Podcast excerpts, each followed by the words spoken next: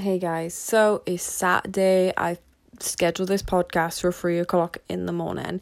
So if you're in the UK, I know you'll have time to listen to this and then actually utilize your day please, for heavens forbid, if you haven't gone out, get out there. It's fucking beautiful. Have you not noticed how beautiful the sky is now? No one's like driving the cars.